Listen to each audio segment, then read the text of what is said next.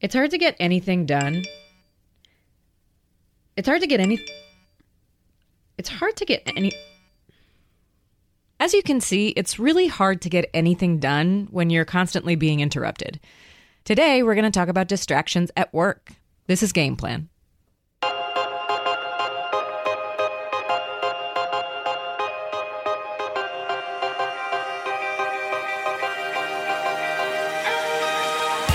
Hi, I'm Francesca Levy.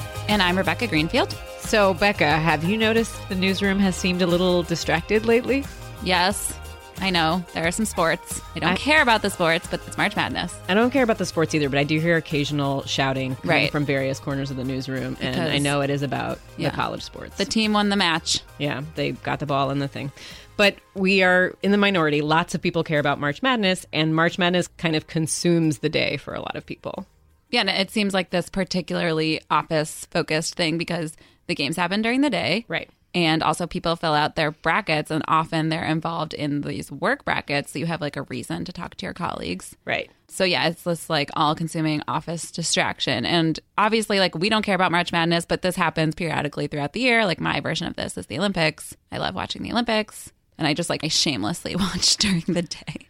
There's So, like every four years, you will drop everything to watch years. the. Francesca. Oh, you're a Winter Olympics Uh, person yeah, too. yeah. Okay, wow. We can talk about that offline. But yeah, and there's always these articles every March. I know this because this is my beat, and it's always like, oh, the productivity cost of You get pitched the productivity Yeah. story. about like how March Madness is costing offices billions of dollars each year. I've read estimates of anywhere from 1.3 to 4 billion That just sounds really high. Yeah, I think for that to be true, you would have to assume that the rest of the time when there isn't March Madness going on, people are using all of that time completely productively. Which, of course, they're not. Uh, right. That's the thing is, even if it is not the Olympics or March Madness, there are going to be things disrupting your day, and you have to kind of have strategies to work around them. Right. Yeah, I have this theory of distractions. so hear it. when I'm writing a story and I, I'm like so at risk of being distracted by Twitter or GChat or anything else, I listen to like pretty intense hip hop music Okay. because the lyrics and the beat distract me from my other distractions. Like I'm so into the music that I can be into my writing and not think about going on Twitter. Like I have such a problem with distractions that I need other distractions. Yeah, this is intense. Like you told me about this, and I'm having trouble getting my head around it because I'm like most people, where I need music that's the equivalent of like white Yeah, noise. right. If I'm working, it has to be ambient kind of music that's a little bit boring and has no lyrics because it has to just be one step higher than silence. Right, but because she- silence is too distracting because that's like empty. Yeah, it's kind of similar where it's like you want to fill up your mind with something so that it doesn't wander to something else. But, But you my, my up- mind is just like really needs help. so you, you don't end up writing like rap lyrics into your stories though by No. accident. No, no, no. I'm not even listening to the words. I think you have a unique mind. Oh my goodness. So kind. Thank you. maybe even March Madness in some ways can be a positive distraction. Our colleague Polly Mosendz wrote a story that said there is a positive element to March Madness. It can increase camaraderie and office happiness because people have something to share. And like you said, you know, you're being distracted by something anyway. Maybe it's better to be distracted by something that does have these elements of team building. So we have this theory between us that not all distractions are created equal, but let's talk to somebody who's actually an expert on distractions, interruptions, and everything like it. Gloria Mark is an expert on human computer interaction. She is a professor at the University of California, Irvine, and a prolific researcher on distractions, interruptions, and multitasking.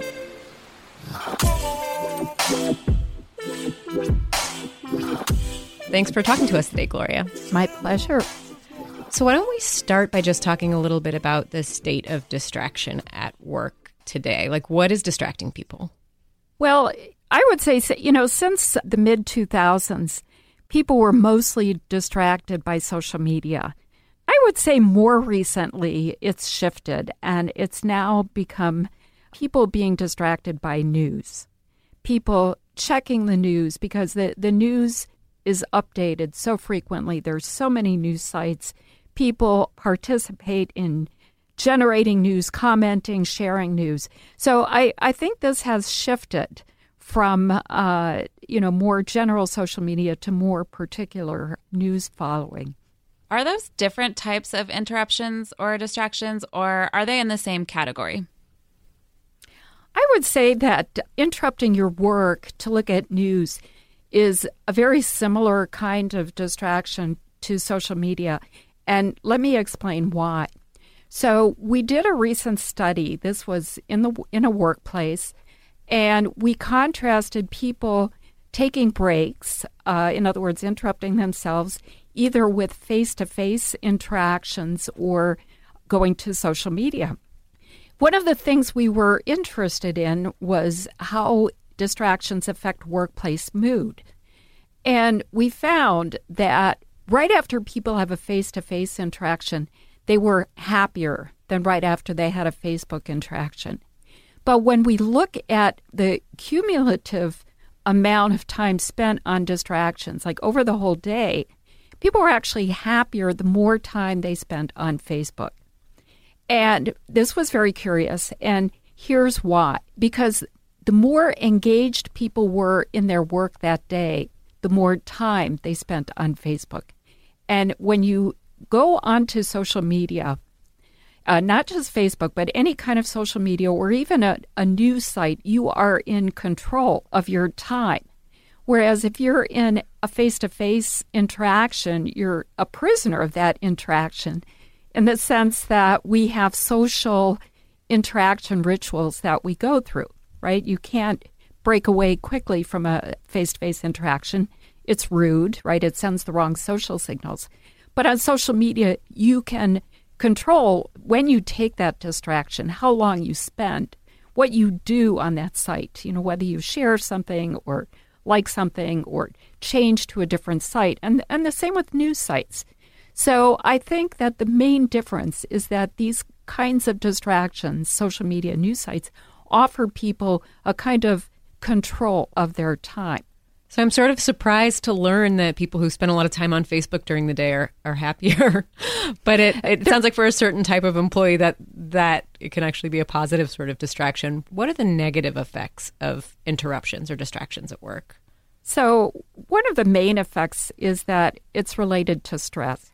So usually I do uh, studies in the workplace, but to investigate in- interruptions, I did a laboratory study and we interrupted people.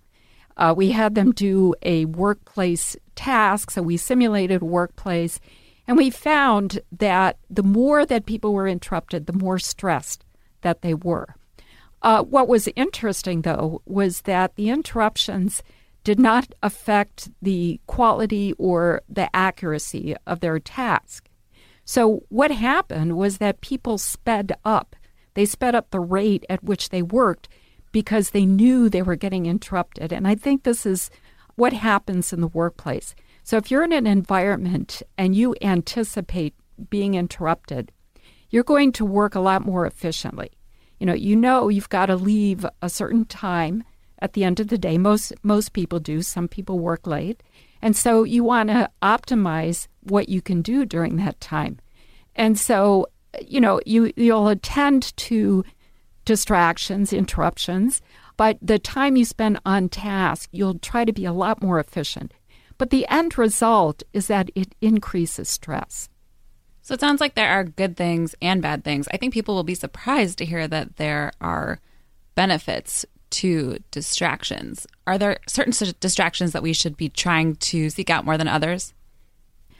I think distractions that relate to your context at hand are are very beneficial. So, you know, if I'm working on a very complex project and a colleague comes in and inter- interrupts me with a question exactly about that project, then it's very beneficial because it might help me to think very differently about that project.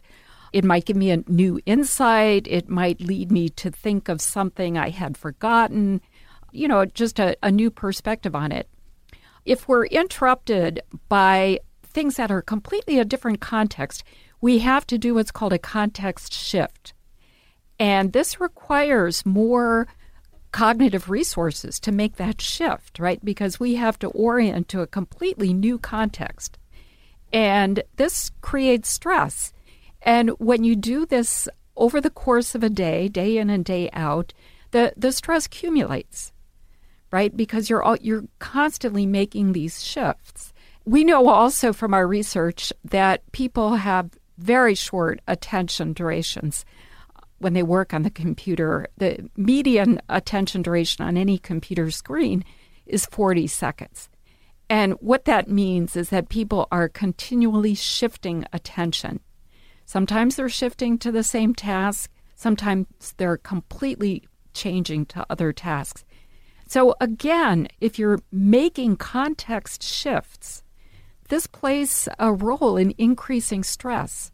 So, if everyone is constantly s- switching between one thing and another, should we be trying to do less of that, or should we just be trying to keep the switches in the same context?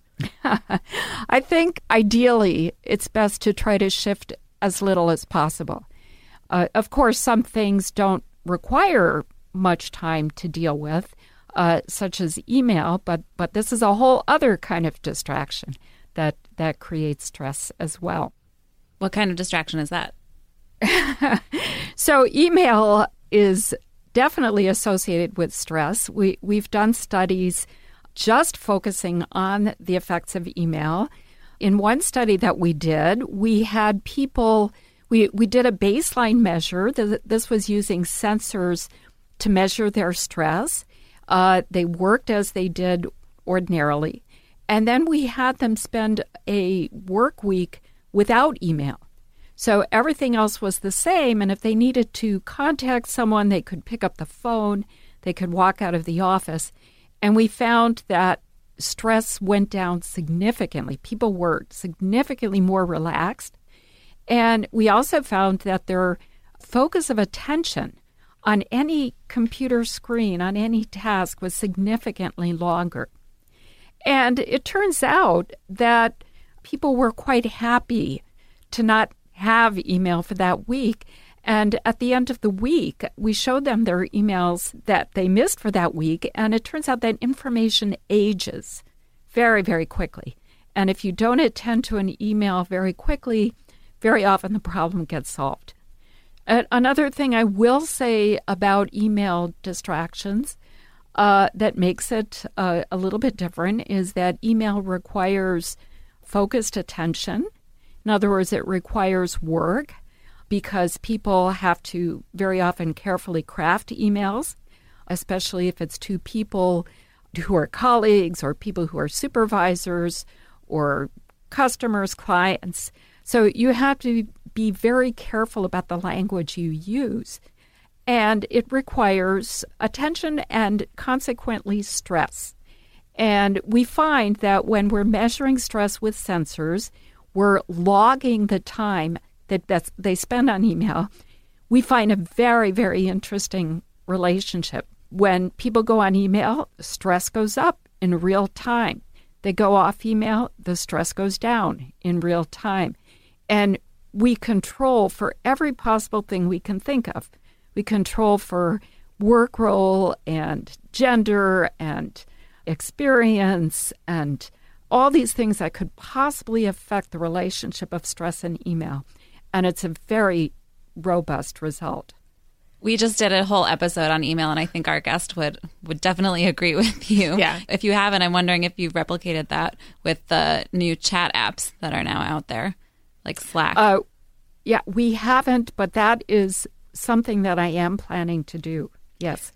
So, right now, a lot of people at work are paying a lot of attention to college basketball. Um, it's that time of year when people spend time betting on basketball and watching games, and you often hear employers complain about how much time it takes up and how much distraction it causes. I'm wondering, is that the kind of distraction that is actually possibly good for you because it, it makes people happy and it causes camaraderie?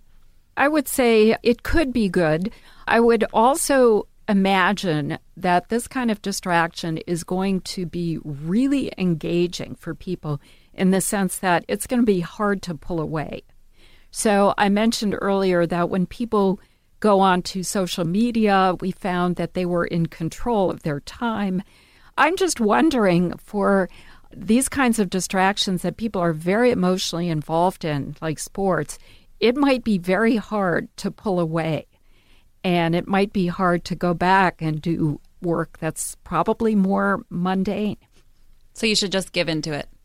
I, I think uh, the best strategy is you just allot a certain amount of time to you know go on go online you know look at the sports coverage get it out of your system and then you cut it off and then you go back to work and it really does involve discipline but you've got to cut it off because otherwise uh, it'll be very hard to uh, to control i'm wondering do certain people deal with distractions better than others. I know there are people around me who seem like they can both be on Twitter all day and write a million articles. It seems like they're really good at being distracted and getting stuff done. Have you found um, any differences between people in your research?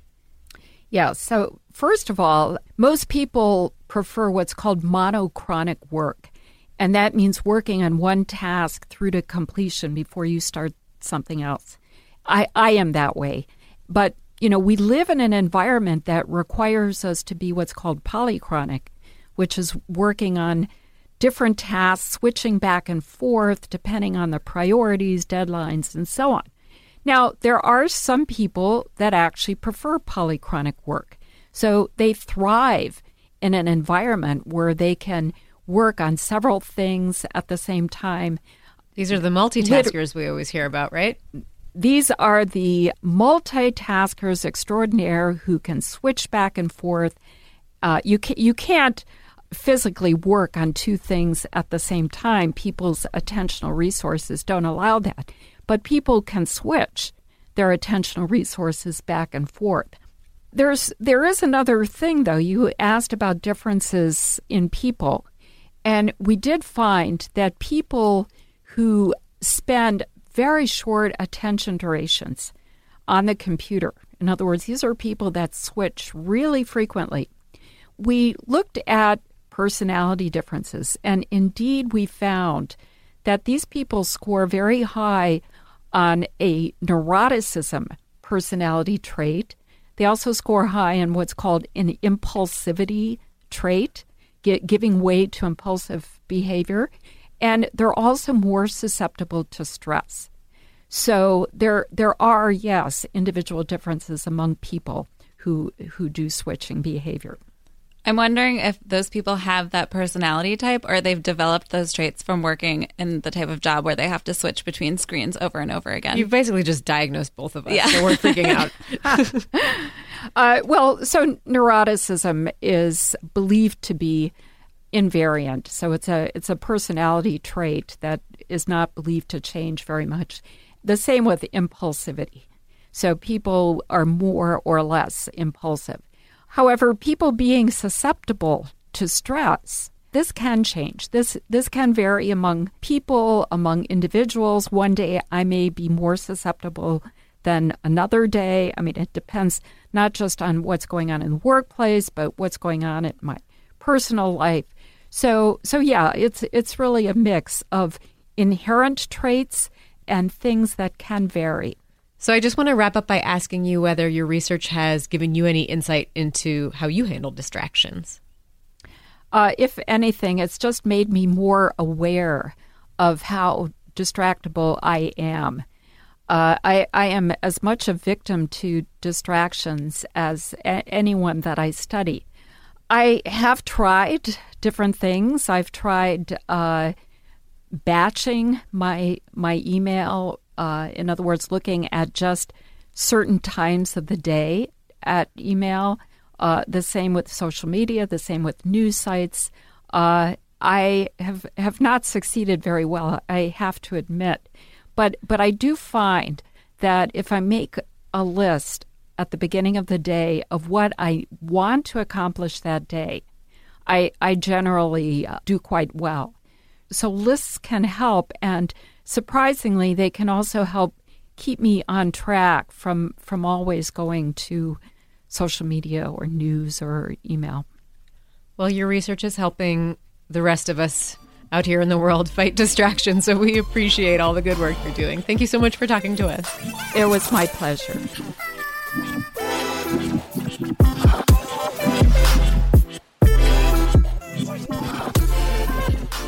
There seem to be more different kinds of distractions than I ever even realized. Like there's the self interruption, and then there's being interrupted by somebody else. Like there's so many different.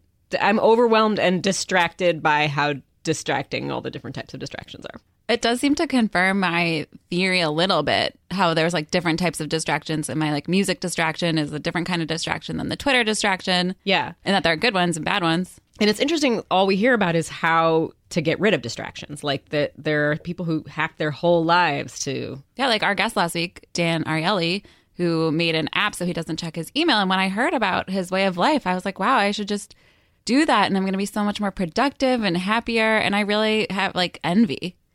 Yeah, but then Gloria Mark's research shows that actually people seem to adjust to the distractions that they have. So that was kind of reassuring to me. Like you become more efficient as a result of having all these distractions. So it's not necessarily a productivity cost so much as a stress inducer. Like her research found that people are just super stressed out by all these distractions. And I actually related to that now that I think about it. I think having just grown up working with internet distractions, it's like I can't do my work without a certain level of distractions. Like I've become, like I've worked them into my workflow so much. But maybe trying to create a post distraction world for yourself, which a lot of people do. They have, you know, Chrome extensions installed to block certain apps. You're smiling Uh-huh. because Uh-huh. you do this and you recommended this to me, and I wasn't successful at keeping the extension installed. Yep. And Twitter. but now you can justify this behavior to yourself because maybe sometimes distractions happen. And Yeah, and if you try to live in a sensory deprivation tank and like have a world with no distractions in it, I think you're just creating this really fragile bubble that as soon as it gets shattered, like your your workflow is destroyed because you haven't taught yourself the coping skills that you need to live with distraction. so basically, go ahead and watch your March Madness. Yeah. Take your break, enjoy it, and know that if you weren't doing that, you would just be doing something else distracting. And let's distract ourselves with some half baked takes. Half baked takes. A little bit of housekeeping before we get to our half baked takes. You can leave a message with your half baked take by calling 212 617 0166. This week, a listener called in with a story in reaction to our episode about crying at work from a couple of weeks ago and her own half baked take. Hey, I just heard your podcast about how it was okay to cry at work, and it made me think of a funny yet tragic story that happened to me. I had a phase in my life where work would make me cry almost every day. Like I would spend almost an hour a day in the bathroom stall.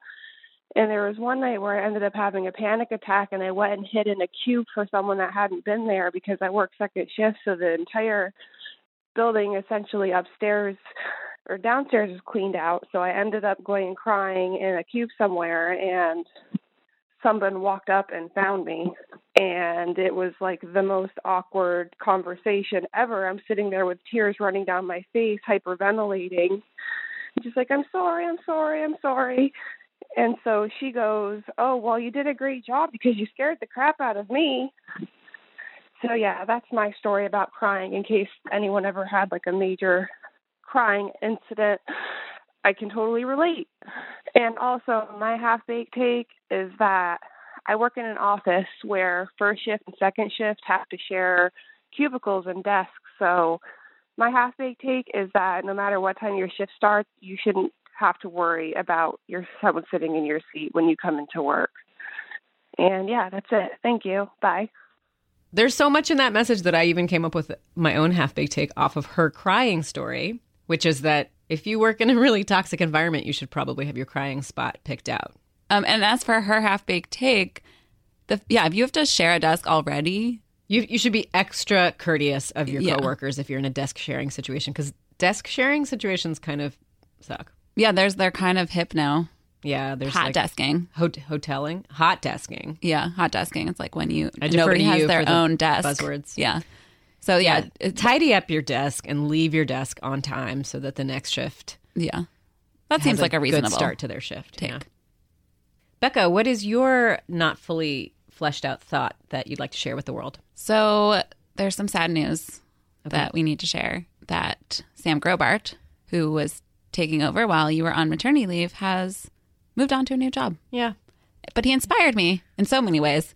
but also for this half baked take, in that if you are starting a new job, you should be a little bit scared.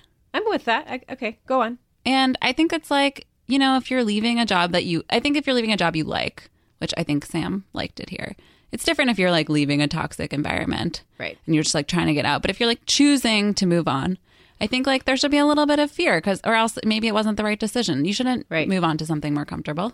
Fear means you're taking a risk. Yeah.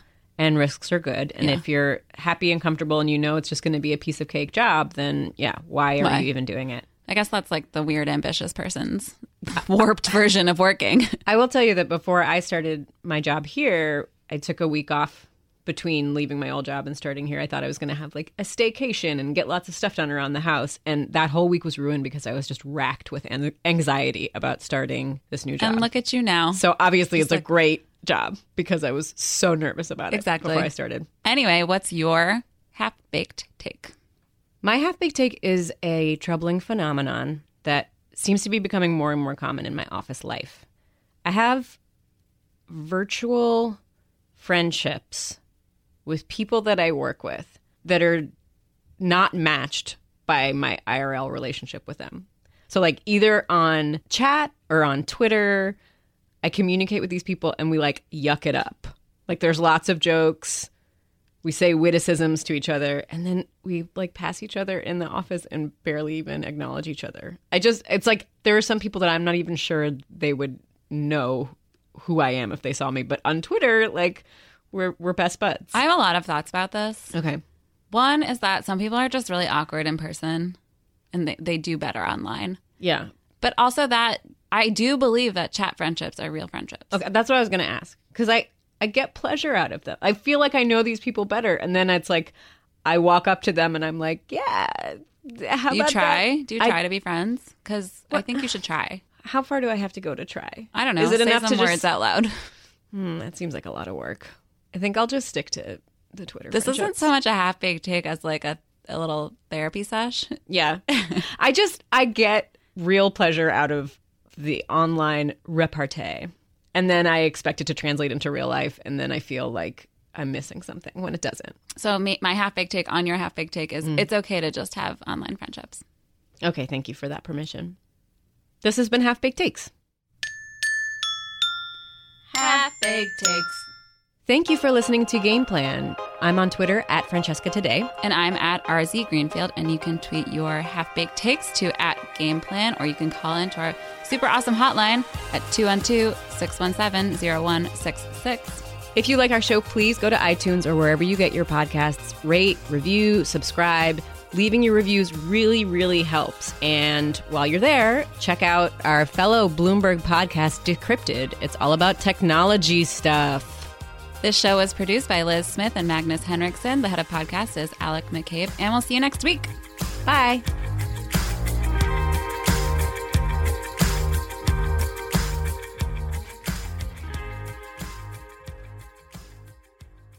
I hope that in the credits of the episode, I get credit for um, tritone pressing.